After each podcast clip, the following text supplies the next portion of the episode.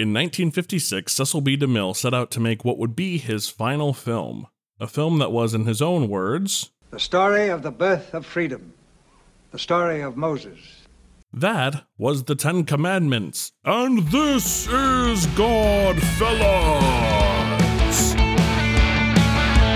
Saddle up with McGee and me as we head on an adventure in Odyssey. We'll focus on the family with a veggie tale. It's the greatest adventure with great detail. Godfellas, Godfellas, meeting online for a small group time. Godfellas, Godfellas, Christian media gets a rewind.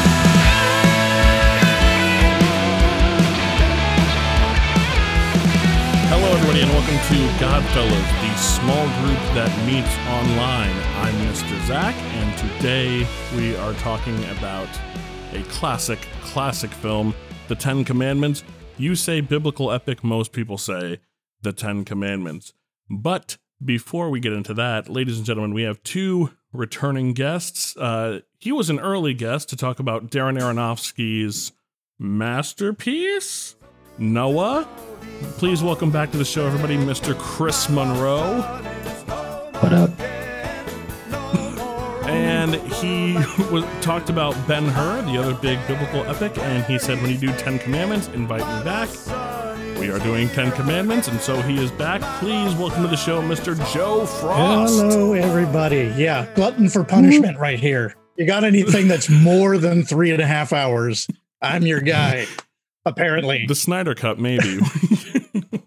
House is next. Yes. So gentlemen, Chris, I've known you for a while. We go to church together, we work together, we collaborate together. It's fun. And Joe, again, I met you through International Shakespeare Players, which is run by Chris before he kicked me out. But I'm curious, how did you two meet? Grad school. Yeah. It's a great story, Chris. Yep, Regent. And I think our first show that we actually I first met Joe on a film set.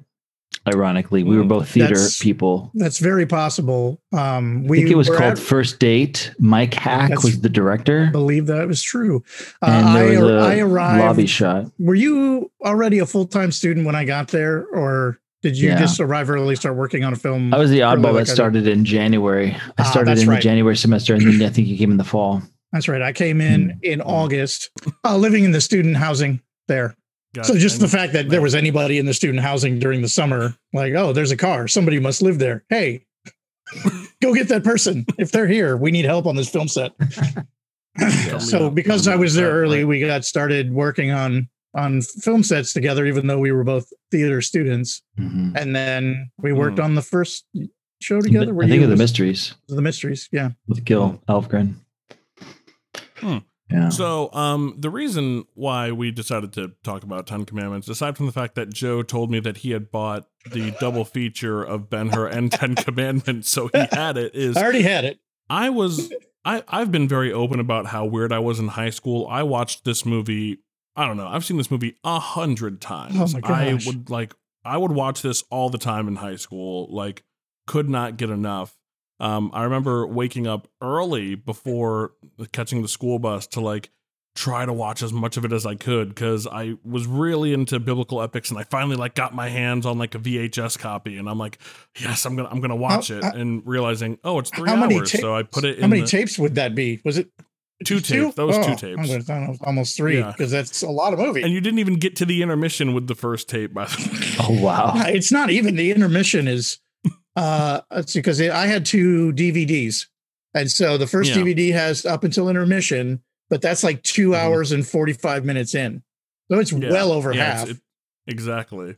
Yeah, but I watched this movie all the time, because that's just who I was. And then Chris, when we all teach at a program that's run by Chris called Film Fest 47, which we'll talk a little bit more about, but Chris was mentioning, he's like, Zach, have you seen Ten Commandments? And I went, I think just it's time to do the episode. Yeah. Chris, before we get into it, do you want to talk about Film Fest 47? Film Fest 47. It's a film fest for youth ages 10 to 20 years old. The idea was we would have a film fest and have the actual festival in June, but also provide classes along the way starting in January for young people who have most likely never made a film before. So they wouldn't just be making a film and submitting it for a festival. They would also have coaching and instruction along the way. And yeah, it's the first one this year. So we'll see how it goes. Yeah, we've had some really cool instructors, and I sit there. So it's a lot of fun. You're the best sitter, actually. You sit better than anybody I've ever seen. Children. Saddle up your heart. Let my people go. So, Joe, I know that you hadn't seen Ben-Hur prior to doing the episode. Had you seen this film, or were you aware of it before watching it? Certainly aware of it.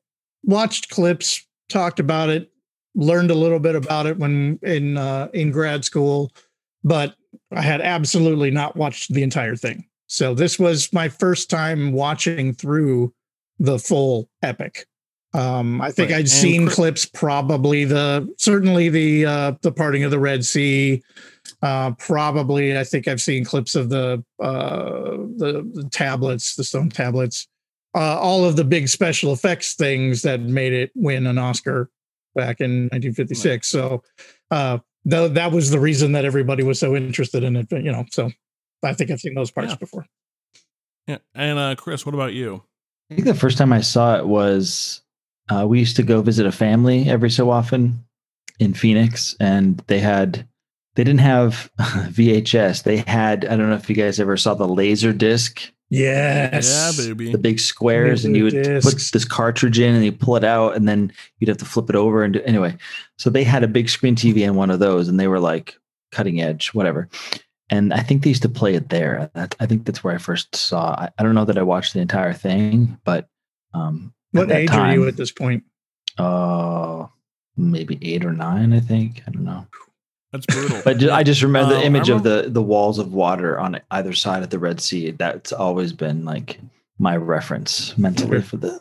Well, I remember before I was going to watch it, there was some lady at my church who was like, oh, when we saw, the parting of the Red Sea, it blew our minds back in the day. She's like, I mean, I'm sure you're not going to be impressed by it, but it was very impressive back in the day. And I'll say, like, that sequence, watching it today, like, I did find it very impressive, because there is this sense of, today when we see special effects, like, oh, they did that with a computer. But when I watch, like, them do this, I'm genuinely like, I know you reversed the footage, but, like, how did you pull it off? Like, how did you do it? How did you make it, like, believable and work? So I found this film very impressive in a lot of the technical ways. And I mean, it's filled with incredible actors, and it's directed by Cecil B. DeMille, probably one of the, top 20 greatest filmmakers of all time. But I'm curious from both of you, after finally watching this movie in its entirety, what did you think? I think watching it through for the first time, top to bottom, watching everything, and having just watched Ben-Hur, a couple of months back or whatever for our previous conversation, it was hard not to connect the two while watching 10 Commandments. And 10 Commandments came first. To the success of 10 Commandments was why they made Ben-Hur. It's tough. The Ben-Hur is a lot more, is action-packed the right word for a 4-hour biblical epic? Like, sweaty dudes are there's rowing. There's a lot of rowing. There's the whole chariot sequence, which holds up. Mm-hmm. So there is not that much of that in the 10 Commandments. Sure. There's some real interesting, if you're not expecting them and you didn't study the cast list or whatever ahead of time, like as I didn't, there's plenty of surprises for you when you go, is that Vincent Price? Yes, it is Vincent Price. Oh, is that Edward G. Robinson? Is that Yvonne DiCarlo? Like, how did you collect all of these human beings together to make this movie? I don't understand what's happening right now, but we're all working actors. So you just go do whatever movie you can get into. So that held my interest pretty well. It's tough. There's a couple of roles where I think they were well acted. I mean, I think there's a certain weight that you have to carry to be in any movie like this, a biblical epic. So you're just carrying around that weight. And for Charlton Heston in this movie, the weight is literal, because the weight of that wig and that beard had to get heavier and heavier every time you turned around. Second half of this movie is just the parade of beards and giant wigs. And he got bigger every scene. And by the end, I was like, that has got to be 10 pounds of hair. Like there's no way that wig weighs less. I love when he comes back from I think it's the burning bush. He comes back and she's like, I was like, what's up with his hair? He left one scene with one hairdo and he came and she's like, I was like, oh, that's part of the story. Like his hair is streaks and everything. Yeah. He saw the face of God, Chris. So, question. I was watching this, and I think in my notes with the actors, I wrote, Edward G. Robinson in this movie is a clown. He seems like he's in, because I know he did like gangster movies. Yeah. He seems like he's in a totally different movie. This guy Moses brought us out here to die. See, right? And I was like, Vincent Price feels like he's maybe phoning it in, but he's having a good time. Yeah, it could be like he's a lot younger than you expect him to be. And he didn't have the mustache or the beard or any of that stuff in this. Mm-hmm. So you don't instantly recognize him. It's when he starts talking, you're like, oh my gosh, that's absolutely Vincent Price's voice.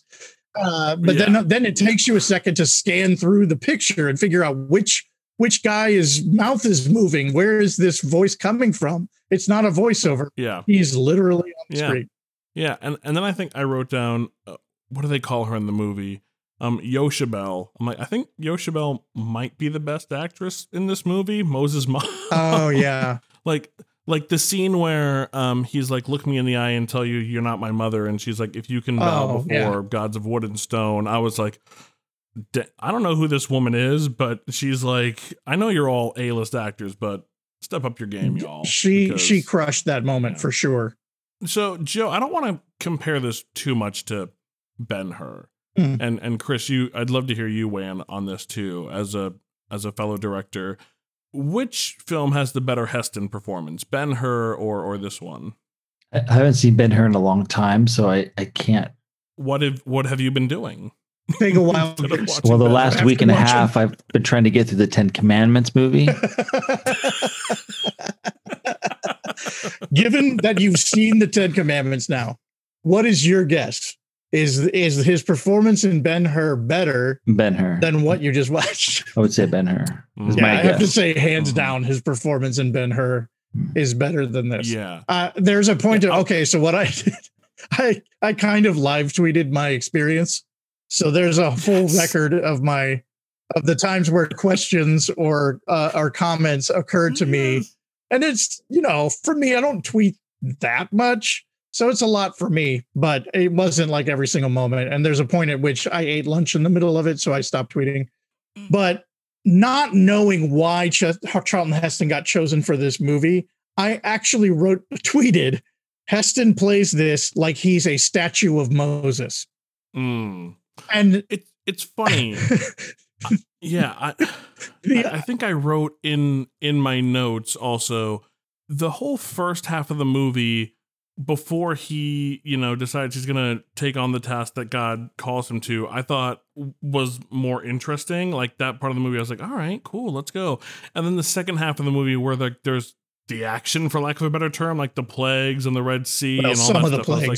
I was like, I'm less interested because I think Heston at that point stops being a character. And like you said, just becomes like, he just walks around quoting scripture.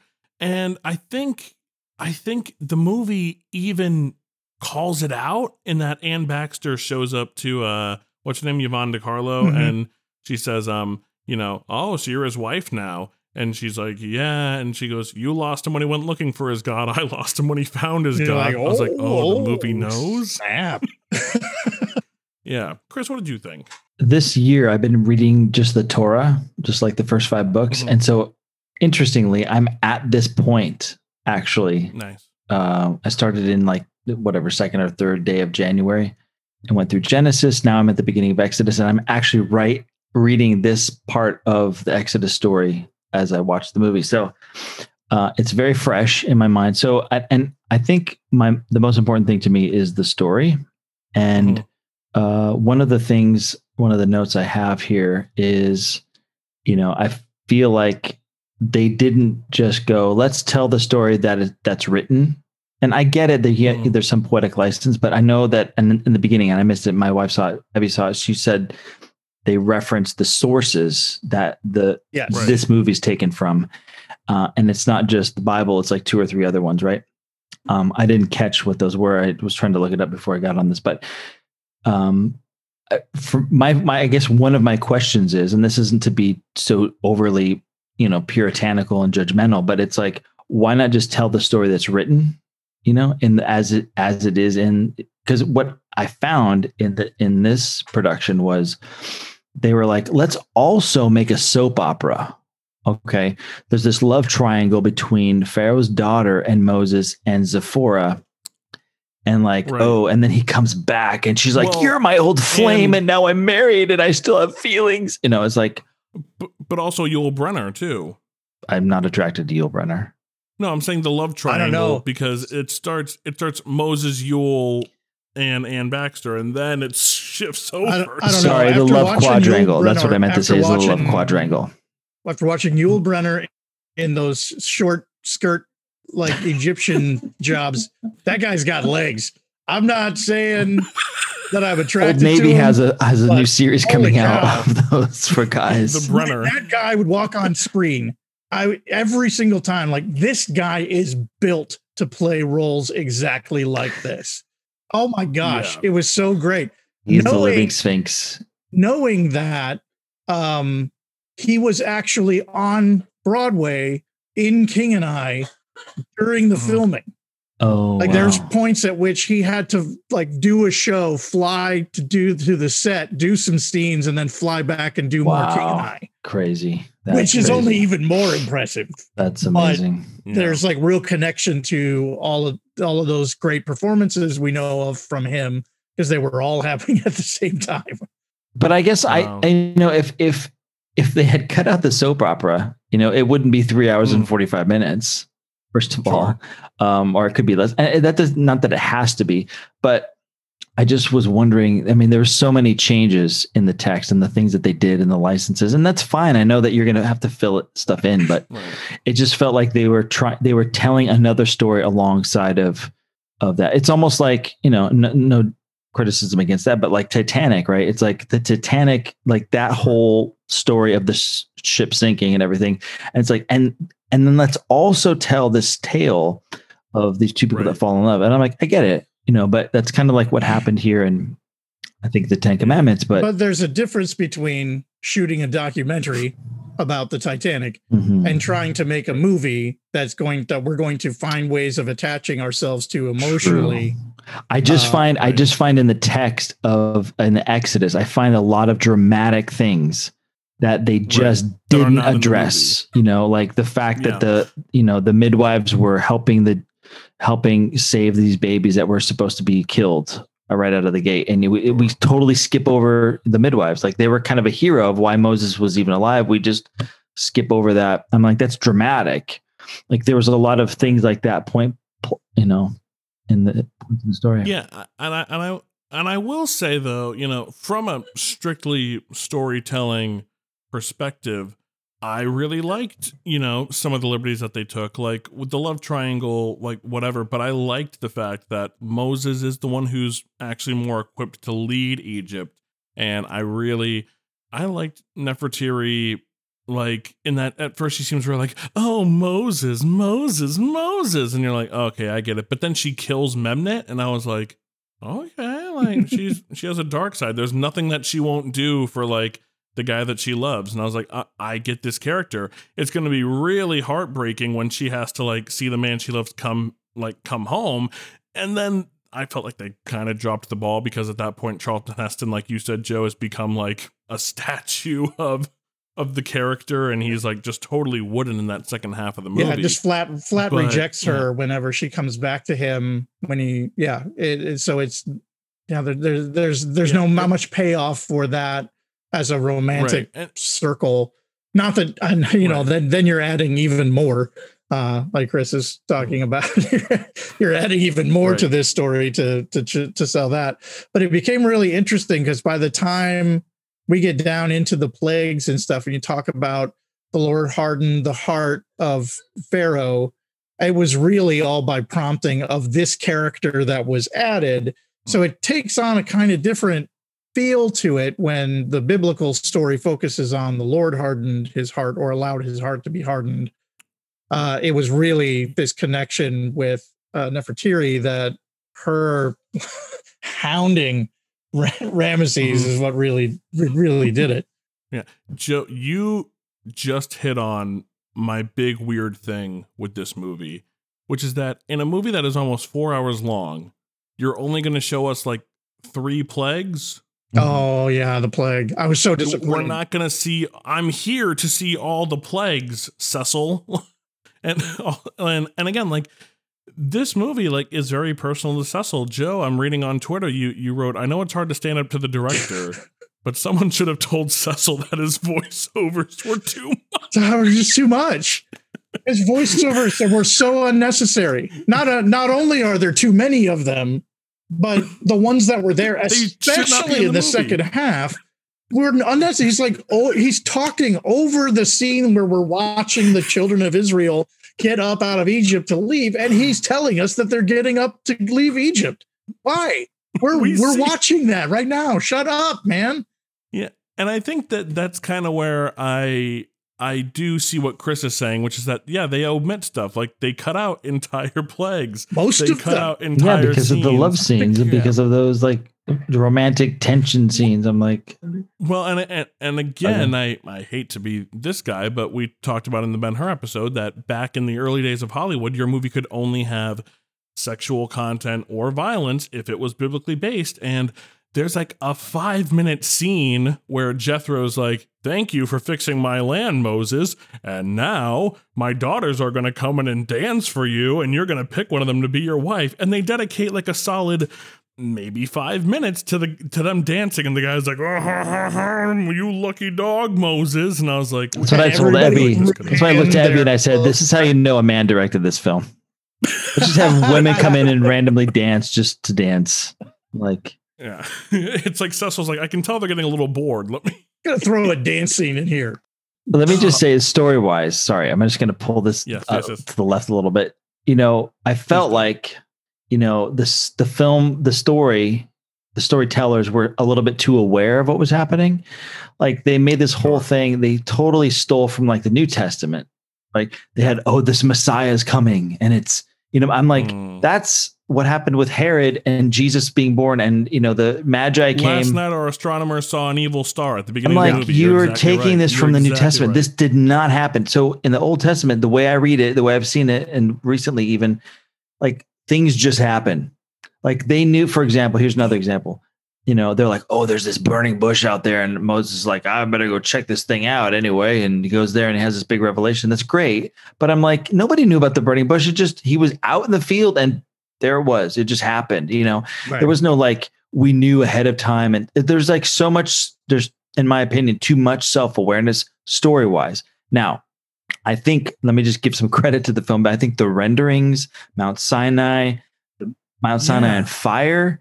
I mean, impressive, amazing. I mean, no CGI. Yeah. I would take this over some CGI that I've seen. You know, as dated as it is, it's better than Exodus, Gods, and Kings. I'll take it. I'm like, this is amazing. And I can tell where the mat starts and where the set ends and all that stuff. Fine. But it works because it's artistically and well done. You know, it's not just a digital program that they use to create. And that's all well and good. I'm not discounting that, but you know, it's refreshing, I should say, to see like actual artistry and actual artwork done as part of the set and the set design. So I have to give it major props for all that stuff. It was all those people on set at the same time. There's no CGI in that. There's, when you see those 50 people, there are 50 people on set or however many, maybe more than that. So I thought that was really... There were ultimately like 13,000 extras and 15,000 animals. Wow. See, I mean, that's impressive. That's amazing. See, I have so much respect for that. But when it comes to the story, there's just parts in the story I'm like, that where you're getting this from the New Testament. Okay. Well, you know, and I don't know, don't mean to step on your toes, Zach, but this film, I realized, I'm like, oh, this is the same plot line, the same story framework that they used for Prince of Egypt. Sure. You know, I'm like, oh, it's the same thing. Well, I mean, and I mean, full disclosure, the point of Prince of Egypt, they pitched it as we're remaking the Ten Commandments. Wow. So like that was literally like, I think Katzenberg had been trying to get Disney to do it for years, and Eisner kept saying no. Then when they started DreamWorks, Spielberg said, why don't you guys do the Ten Commandments? And they were like, there we go. So so Prince of Egypt is a full remake of this movie. Side note. When Joe and I were at Regent, we had a professor named Terry Lindvall who actually was flown out. This is in Virginia. He was flown out to LA as one of the consultants when they started to do final cuts of the film to get feedback from people, because they consulted, as far as I understand, like the Muslim community, Christian community, and the Jewish community. They consulted all of them. Mm-hmm. What do you think? How is this? Because I'm sure they wanted to be able to sell to everybody. And ironically, that's what they did for Ten Commandments as well. Where at the beginning of the film, in the credits, they had done that same thing. Oh, and there were the names of the people that consulted from the different... Well, and the Holy Scriptures.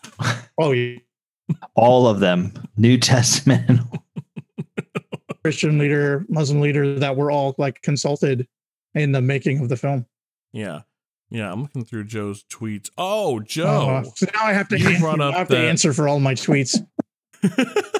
Well, so one of the things I really liked as a kid was, and Chris, I'm interested to hear what you have to say about this. I liked the addition of Joshua's character, and I want to be mindful I'm saying this. We just recorded an episode about Esther, and we talked about how, you know, Esther has been, you know, romanticized a little bit, and we've turned it into Cinderella, and, you know, it's really actually not like a nice, cute story. It's actually pretty like disturbing in a lot of ways. So what I liked with the character, I think her name Lilia, the water girl, there was the scene where everyone is like trying to get her to be their house slave, and it's like, yeah, you see that even like all forms of slavery are terrible. Like, even though they're like, we're going to brush your hair with sandalwood and bathe you in precious oils, that she's still like, no, this is scary. This is terrifying. So I liked seeing that aspect, because I don't think that's a side we ever see. Like, we see like the Israelites were enslaved because getting whipped is bad. And this is like, no, there was also like probably multiple forms of, you know, violence and abuse that were taking place. So even though the movie kind of like dipped its toes in there, I had respect for them being ambitious. Yep. But I really enjoyed the addition of Joshua. To me, that makes sense though, because he obviously had to have been alive, right? You know, just logically that he was probably alive during that time. And so he was doing something, you know, and he was with them. So those kinds of liberties, I think, are very interesting, you know, but it's when there's like blatant changes, I'm like, well, like in the beginning, I have to harp on this a little bit. He's like, because like the narration, Joe's favorite, you know, of, I think it's Cecil, you know, doing his narration. He's like, because man just wants to have power over other men. They want to enslave them. I'm like, and I showed this to Abby. I was like, if you go back and look at what happens, I think it's Genesis 45 or 46 chapter, you know, they sold themselves, because they were still in the famine, and then they first give up their money, then they give up their livestock, and then they said, now we give you ourselves. So there was already an established, like, we have indentured ourselves to the state essentially.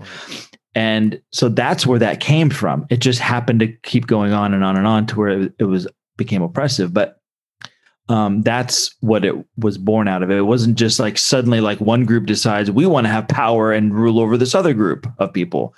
It just seemed very generic. And I'm like, well, that's not really how it happened.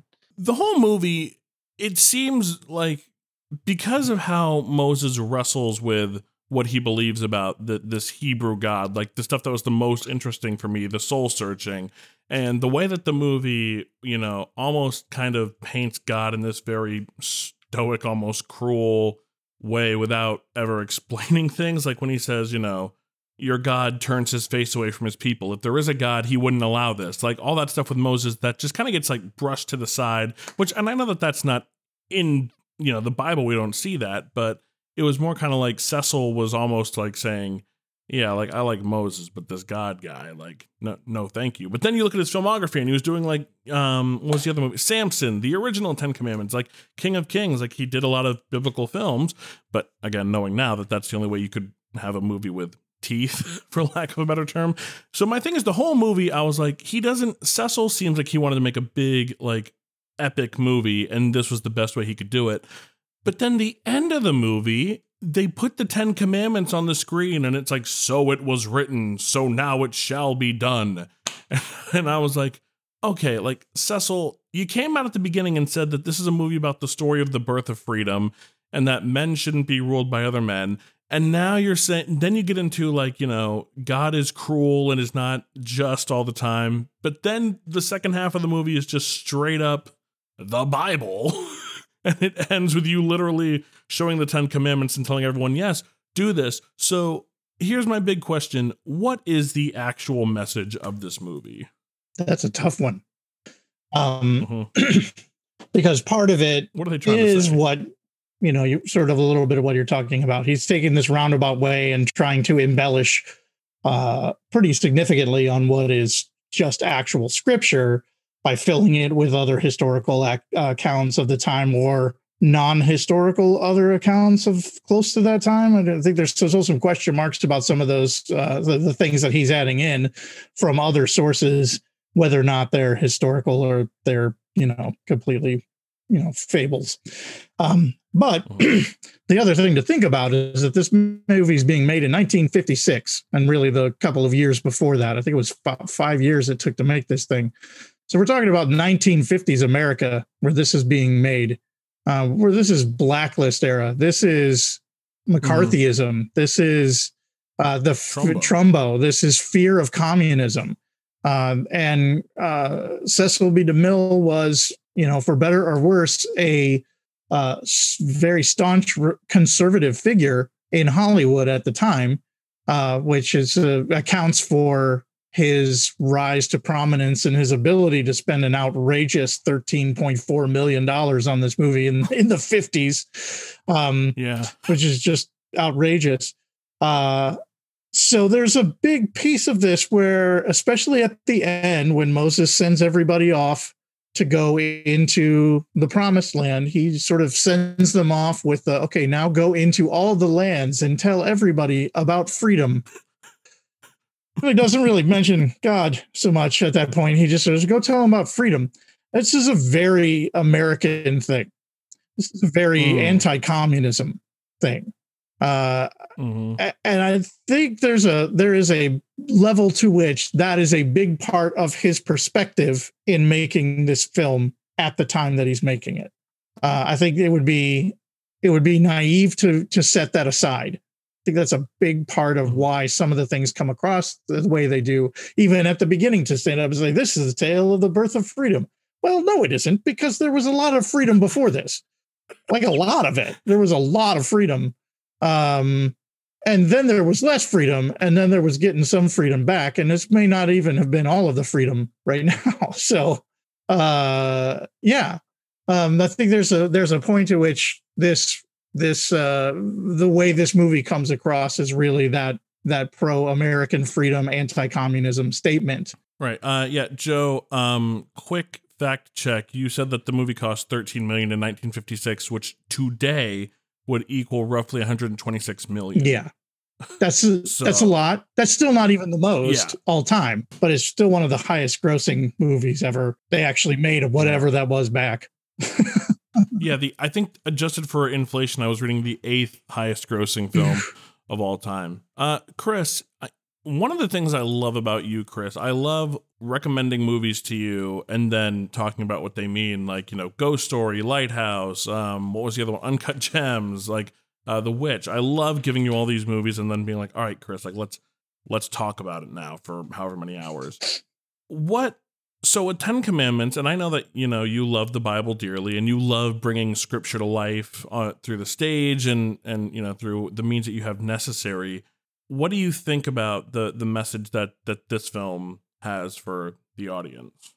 It's a good question. I mean, I think in Hollywood, they care about the box office and how much, they're going to make. And that's not, I'm not trying to be hard and mean about it, but it's a business. So they care about, pleasing audiences and selling their product. I think they're using source material that people are quite familiar with and people hold, dearly. And I think they're kind of writing that, but at the same time, kind of adding in at these moments that we've talked about, Joe, with the pro-American thing. And then, they're just he's kind of in this anti-God thing that you mentioned, Zach, kind of like, he's using, he's towing the line of like, everybody knows, and I'm just going to add in my own little commentary sort of. Mm. So I don't know that it's hard to say that there's a cohesive message overall, because I don't think it's like a writer director with his own pet project that he loves and he has something to say and he's making it.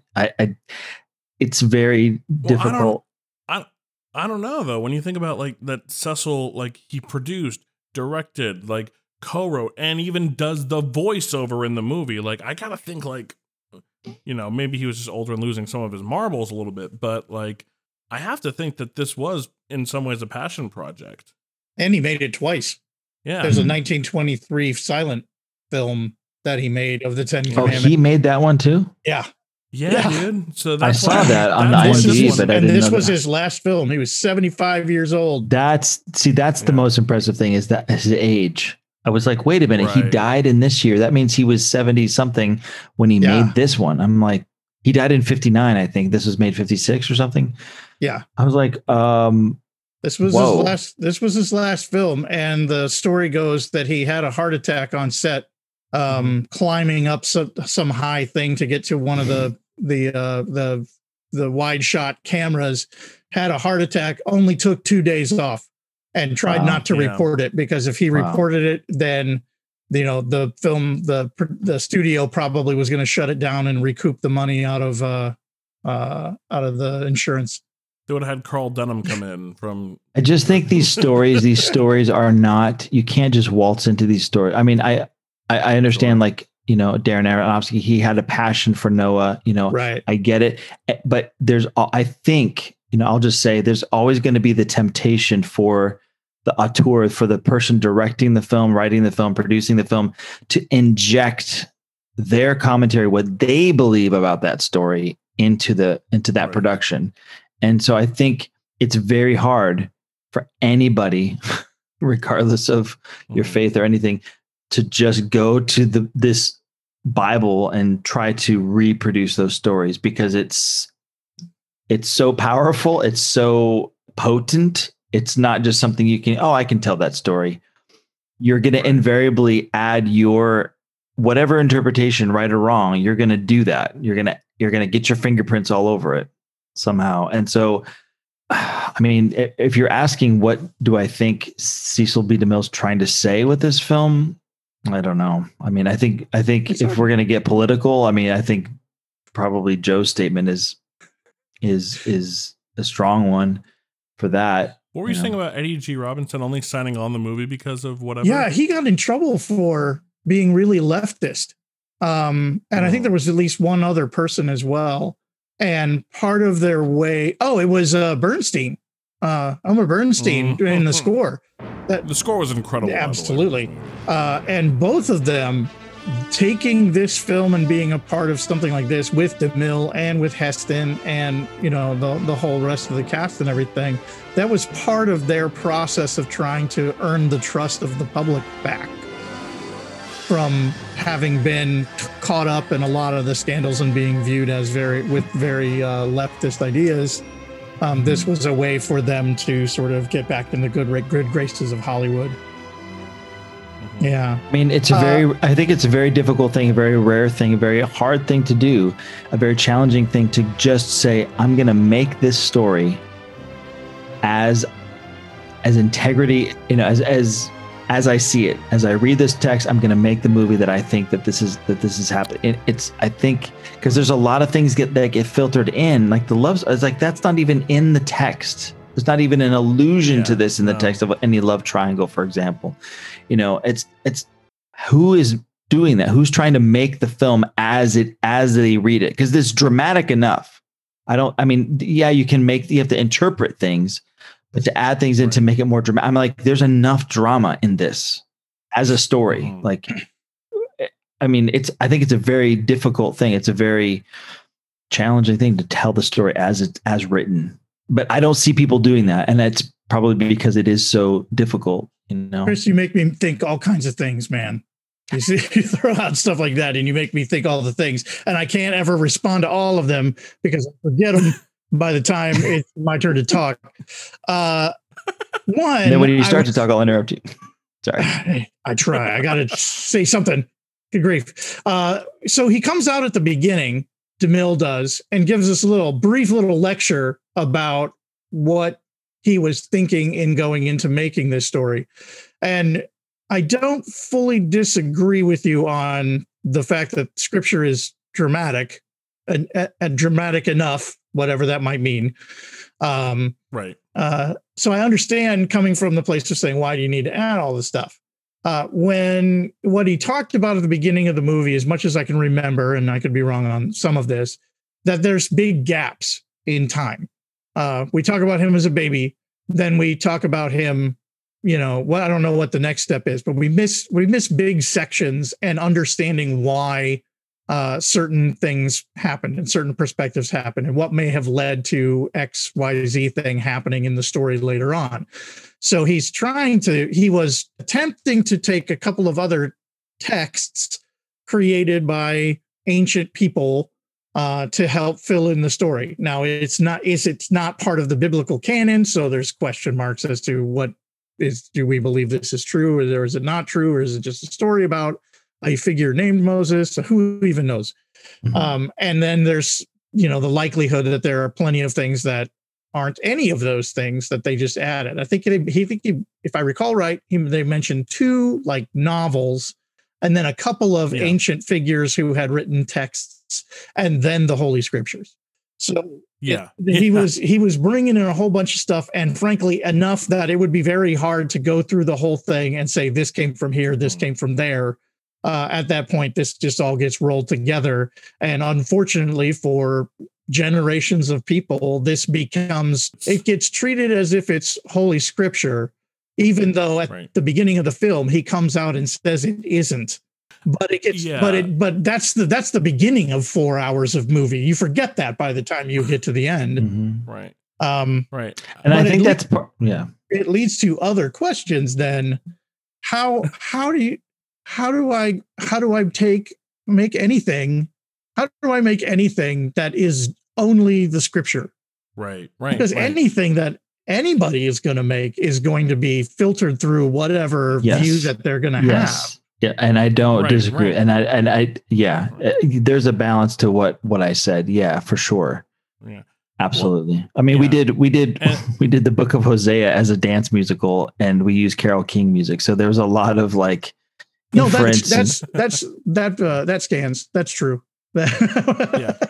So before we move into the using our manners, Joe, once again, I'm looking at your Twitter and I've realized what the point of this movie was. Oh no. After World War II, Cecil releases Samson. And if you haven't seen it, in his version of Samson, Samson's a big, strong, nice guy who doesn't really do anything bad. He just beats up all of his enemies really well.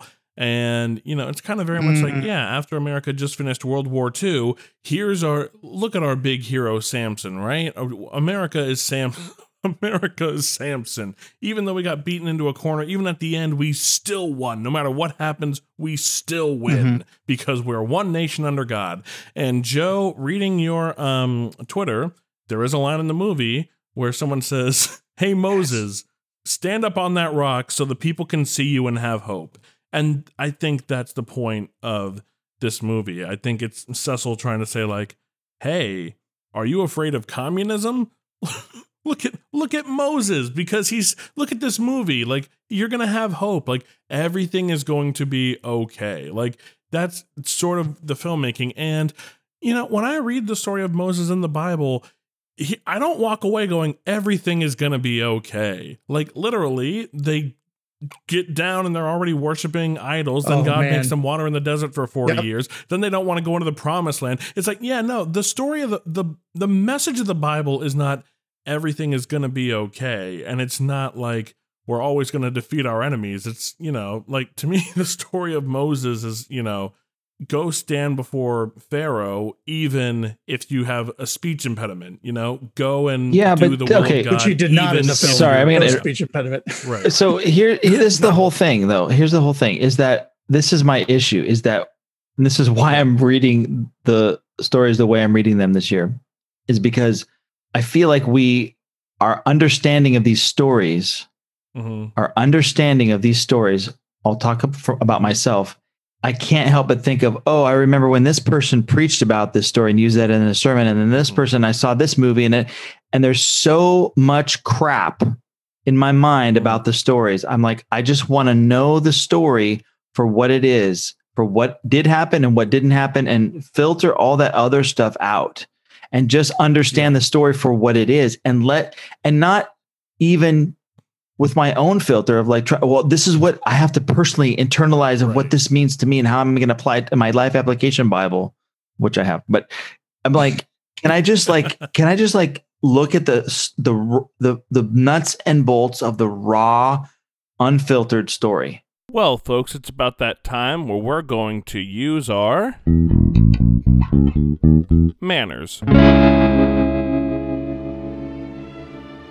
Just like when they offered you more generic brown sugar Pop-Tarts at Sunday school, when I offer you more of the Ten Commandments, you will give me a yes, please, or a no, thank you. So for both of you guys, this is, do you want more Christian content like this? Yes, please, or no, thank you. And Joe, why don't we go to you first?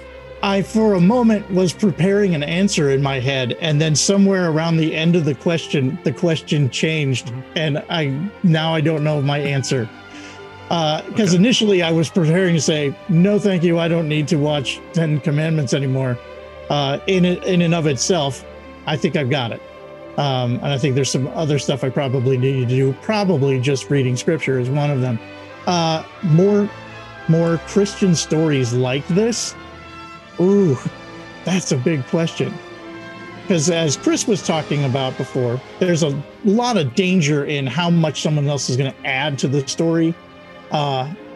While at the same time, I there is a part of me that feels like that's all we can do is provide some artistic expression that provides another context to the scripture, because otherwise just read the scripture. What I'm making can't be scripture or text. I'm not making the Bible. I can't. There is a Bible. We all can read that.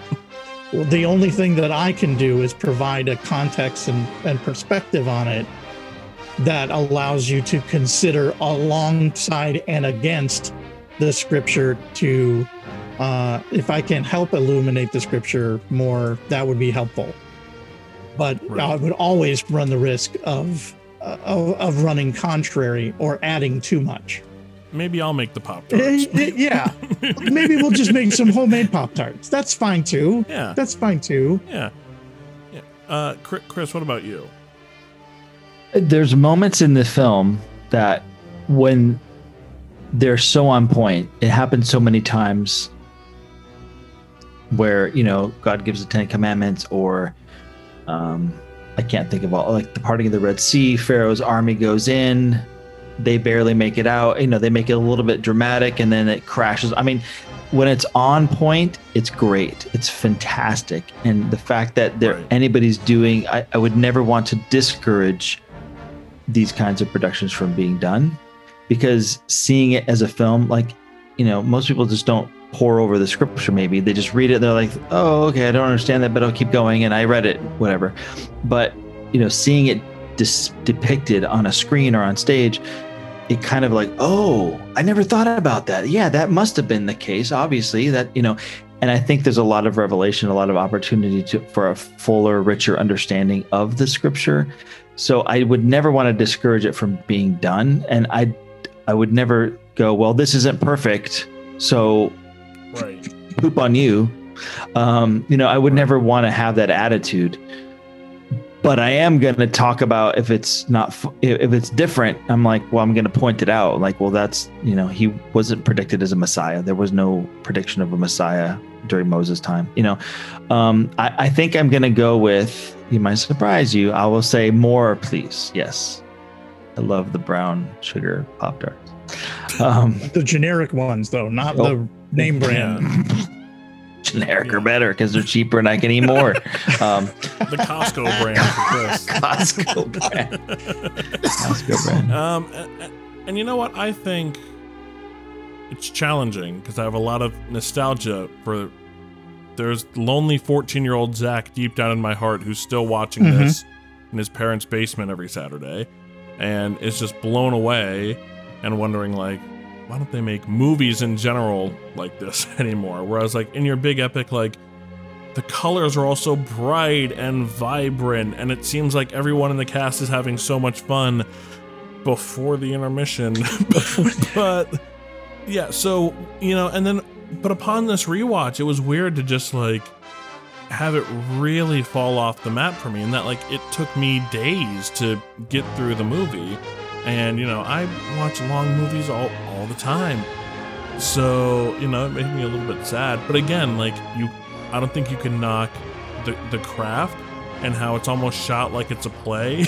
Like, literally every scene is like, okay, like, here's this one scene. The camera's always rolling. So there's so much that I watch and I marvel at. But then when it gets down to the biblical element and the faith elements, I'm like, this is messy, this is clunky, and all the interesting points that the movie does bring up, they kind of drop the ball on when they come back after the intermission. And I see that happen all the time. And I see in Christian media now they confuse, you know, God for America. You know, I see that happen all the time, and you see it happen in this movie. Happens in churches. So So I think that while I do have a very special place in my heart for this movie, I think just based on everything, I have to say there are better options than the brown sugar Pop-Tarts. Give me, you know, the s'mores or even the hot fudge, and I'm going to have to pass on these ones and say no.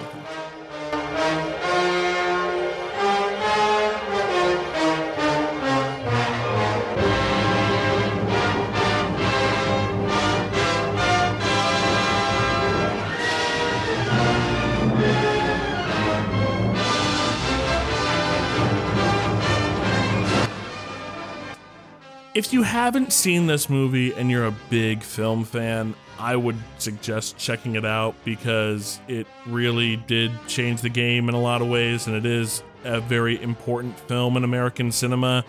But if you're looking for, you know, an accurate retelling of the Bible, this isn't quite it. Joe and Chris, thank you so much for coming back on the show, for coming back for more, and for taking the assignment seriously. I know that it's easy to. I think I got the movie, but it means a lot that you watched it and you did research and you came prepared to talk about this film. Is there anything that either of you would like to plug? Aside from Joe's Twitter, before we go. Yeah, Theater 315 / Film Fest 47. Go there. We'll put the link in the show notes. Joe, is there anything you'd like to plug? Well, we've got a lot of projects going on with my theater company, the Floodlight Theater Company. We've been making a lot of short video of sort of physical theater. Project since we can't have audiences, we shoot videos of them instead. They're great. They're really great. Nice. I love them. Yeah, that's awesome. Yeah. And if you like this podcast, why don't you check out our other podcast? Is It Really? Where we talk about normal movies. And you can check out everything that we're doing on all of your social media accounts, the Real Boys, DREEL Boys. And if you maybe want to talk to us a little bit more and have a fun conversation, a deeper conversation with the community, you can find our private Facebook group, The Real Lounge. If that's interesting to you, then why don't you reach out and say, let me in? And we will let you in if you're cool, if you're, you know, mean, no bullies allowed. No, none of, if you're acting like Baca in the 10 Commandments, you can't, right? You cannot come right? in. No, that's not cool. But until next time, I've been Mr. Zach. I've been Mr. Chris. And I'm Mr. Joe.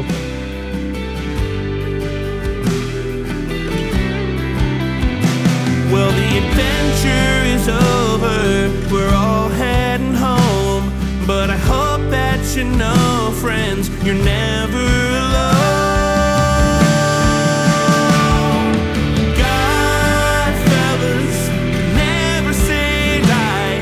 For now, fellas, we'll say goodbye. God, fellas, never say die. But for now, fellas, we'll say goodbye.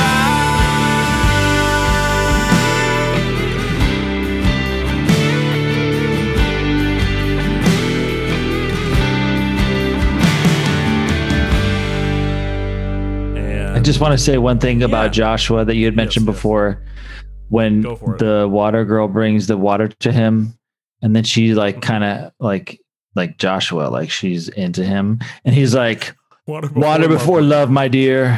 Like Evie and I looked at each other, we about fell off the couch laughing. That was awesome.